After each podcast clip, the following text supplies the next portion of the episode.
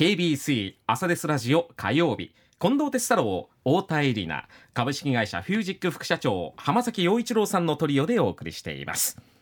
ではこの時間はコメンテーターの皆さんにニュースを深掘りしていただく時間です。浜崎さん、今朝どんな話題でしょうか？はい、えー、今日は人と一緒に働くロボットというタイトルでお話をしたいなというふうに思うんですけども、えーこれあのじゅうがつむいか付の東洋経済の、まあ、オンラインの、えー、と, ところでですね記事になっていたものを、まあ、ちょっと見かけまして、いろいろ私も調べたというところになるんですが、共同ロボットっていうのが今市場拡大しているというふうに言っているんですね、うん、でこの共同ロボットの共同っていうのは協力して働く、うんえー、ロボットということで共同ロボットというふうになるんですけども、はい、これあのいわゆる産業用ロボットっていうのが、まあ、ロボット自体のですね、えーと、マーケットっていうのが、えーとまあ、非常に大きいところがあるんですけども、うんえー、にせんじゅうななねんは、えーと、そのマーケット全体の にてんななごパーセント だったのがにせんにじゅうにねんには きゅうてんきゅうごパーセント までその共同ロボットが占める割合が拡大しているというのもありますし、うん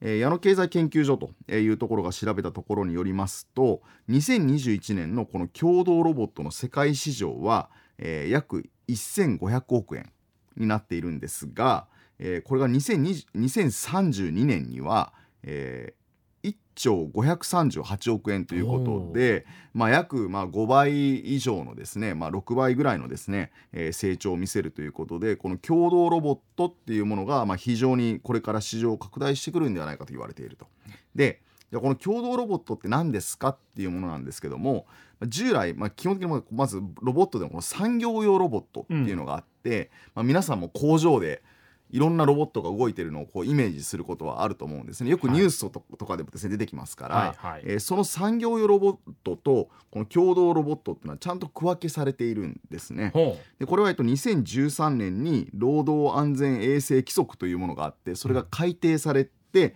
共同ロボットっていう概念がしっかりできたんですけども、まず産業用ロボットって何ですかって言いますと、えっと、一つはですねこう、まあ、人, 人が行うに困難とか危険な作業を代わりに行うっていうロボットがこれ産業ロボット、うん、みっつ、えっとまあ、ポイントがあるんですけども、もう一つがこう、まあ、眼鏡で動くスピードが速くて生み出す力も強いということで、うんまあ、人間にできないこう、うん、力仕事といいますか、そういうこともするということで、もう少しもう一つがこれが非常に重要なんですけども、人と接触すれば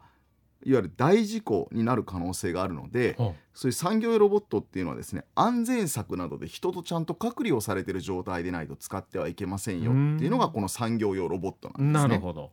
で翻ってこの共同ロボットはですね、この安全策、つまり安全確保っていうのはまあ当然しなければいけないんですけども、うん、この安全策のような囲いで隔離をするんではなくて、例えば人と接触したらすぐ停止をするであったりとか、うんうんうん、動くスピードを一定以下に抑制するということで、人の安全を考慮した設計にちゃんとされていますかっていうのがこの共同ロボットになっていて、うん、つまり隔離する必要がありませんよと、うん、隣でロボットが作業しててもいいですよと、うん、ということで人と一緒の空間で行う作業に用いられるロボットをこの共同ロボットっていう風に言う、ね、ということなんですね、まあ、ざっくり言うと人に優しいロボットっていう、おっしゃる通りですね。コンテツさんの隣でもしかして何かロボットが作業しているかもしれないと、それが共同ロボットっていう概念なんですね。で産業用ロボットはもう非常に、まあ、我々人間非常に作業としてはすごくいろんなことやってくれるんだけども、うんえー、人にとっては危険なこともあり得るので、うん、接触すると大事故になる可能性がある。 なるほど。なのでこれは安全策などで人と隔離して作業をさせると、うんまあ、これがまず違いになってくるということなんですね、はい、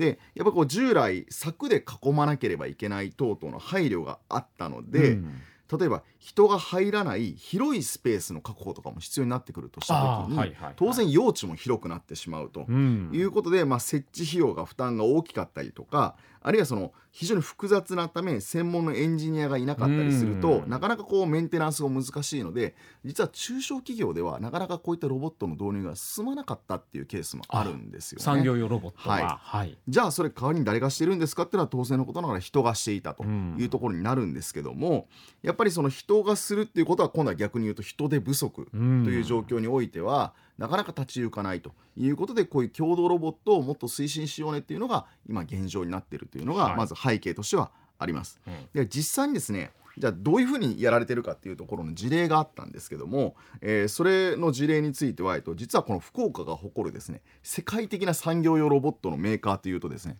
あの北九州の安川電機なんですね、はい、これあの世界でよんだい、えー、いわゆる産業用ロボットのメーカーの一つなんですね。世界よんだいメーカーの一つなんですね。あの海外の企業も含めてですね、まあ、非常に実は世界的にもあの非常にシェアを持っている会社なんですけども、うん、こちらのこの安川電機の実は事例が書かれていたんですね、この東京経済においては、はい、でそれの事例を少しご紹介をしますと、えー、湯田牛乳公社と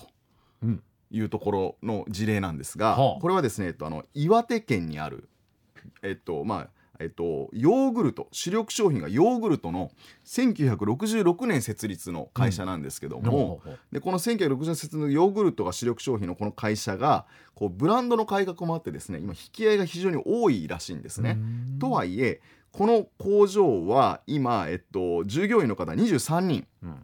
製造現場においてはですね、うん、年中無休、うん、で、えっと、それでもですねあのもう交代制でやってるんですけども、うん、生産が需要に追いつかない状況になっているということなんですね。で増産しようにもですね一方でこのまあ岩手県のですね、まあ、かなりまあ、えっと、奥まった町ということもあって、うん、地元で思うように採用ができないんですね。そもそも人が少ないということもあってでこれ人不足、人手不足に陥っていると。でそこで頼ったのがこのまあロボットによるこの共同ロボットっていうところなんですけどもにせんにじゅうにねんじゅうがつにですね、えっと、冷蔵庫の中の積載作業えー、いわゆるこのプレミアムユダヨーグルトごこが入った、えー、よんてんごキログラム の箱これをですねこう冷蔵庫の中でですねこう運搬用のパレット冷蔵庫から取り出して運搬用のパレットに乗せるという作業をロボットに任せたんですね、えー、やいちにちだいたいせんはっぴゃくはこロボットがいちだいのロボットが運んでくれると、うんでこの作業にあたってですねこれもともとはですねあのごじゅうだいからろくじゅうだいの従業員の方があえー冷蔵庫の中入って手作業でずっと出してたんです。人がやってたんですね。そうなんですよ。腰痛を訴えると。いやそれはそうでしょう。寒いしあの冷蔵庫だからでこれ負荷の大幅に削減できましたよ。これも結局、えっと、普通のロボットだとなかなか難しいんですけども、うん、こう人との作業と連携するということで、まあ、こういうロボットが、まあ、共同ロボットなんですね。でこれがにせんにじゅうにねんじゅうがつなんですけどもにせんにじゅうさんねんはちがつということになってもうにかげつぐらい前ですね、はいはい、にはですねこの箱詰め、えー、室内でこの箱詰め作業っていうのも、うん、えっと、ロボットにちょっといろいろやってもらうことになって、うん、でこれで、えっとですねまあ、ごにんぶんぐらいの作業を省人化できたと、うん、にじゅうさんにんの作業ですからそれでごにんぶんの省人化ができたということで非常に効率が上がってですね、はい、あのだいたいいちにち平均にじかんほど皆さん残業してたんですけども、うん、それ以降ほぼゼロになったということで、えーまあ、こういうふうな、えっとあのまあ、効果も得られましたよということなんですね、まあ、ポイントは先ほども見ましたように、えっと、囲いとかそういうものをしなくな、しなくてよくなったので工場のいわゆる元々の今の設備をあまり変えることなくロボットが入っていって、うんえー、作業をすることができるっていうのがポイントで、うん、あの産業用ロボットの場合はおそらく工場自体大幅に変えていかなければいけないしその分設備投資も多くなるっていうことがあるんですけども、まあ、そういうこともせずに、えー、しっかりとこう今までの作業のある意味延長上でうまく効率化を図ることができたということで、うん、この共同ロボットっていうものがですね、まあ、非常にえっとあのまあ、重要視されてきたと、まあ、これ以外にもですねあの例えばこの、えー、機械のネジを締める作業であったりとかさまざまな細かい作業ですよね。あまり力のいらない細かい作業だけどもでも人がやらなければいけない、だけど長くするとかなり集中力が取られてしまって、まあ、疲れも出てくるというものに、まあ、ロボットがにじゅうよじかんフル稼働でするというところの事例もあったりもするということで、まあ、市場を伸ばしていると。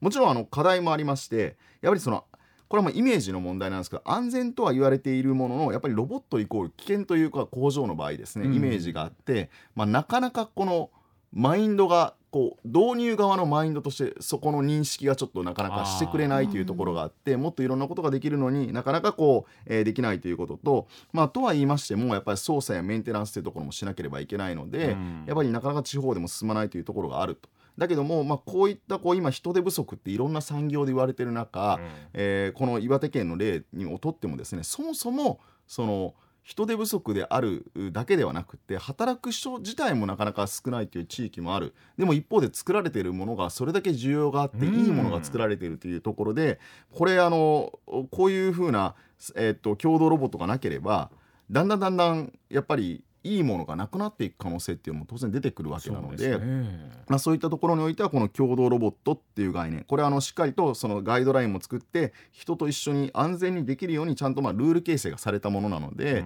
まあこういったものもこの人手不足の解消には一つあの手になるのかなということがあるのと、やはりあの今回この、えーと、ケースでこの、あの湯田牛乳公社の例を挙げましたけども、まあ、よんてんごにんからごにんぶんの作業を省人化できたということは、逆に言うと当然残業もなくなったっていうのも喜ばしいことですし、その分こうやらなくてよくなって浮いた時間をもっとプラスのことに使うってことは、よりまたこれの、まあ、このヨーグルトのですね、まあ、販路拡大であったりとか、あるいはもっともっとこの質の向上にもつながる可能性があるということで、やはりそのこういう機会というものをしっかりと、まずは実は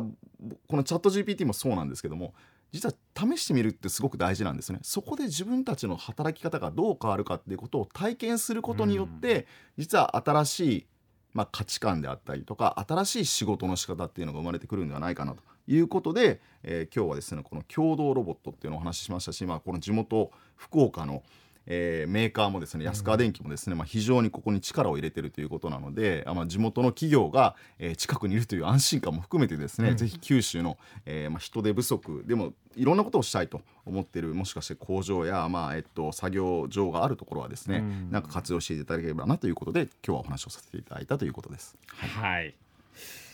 このニュース深掘りのコーナーは ケービーシー のポッドキャストでも配信をしています。途中聞き逃した方、もう一度聞きたいという方はそちらでもどうぞ。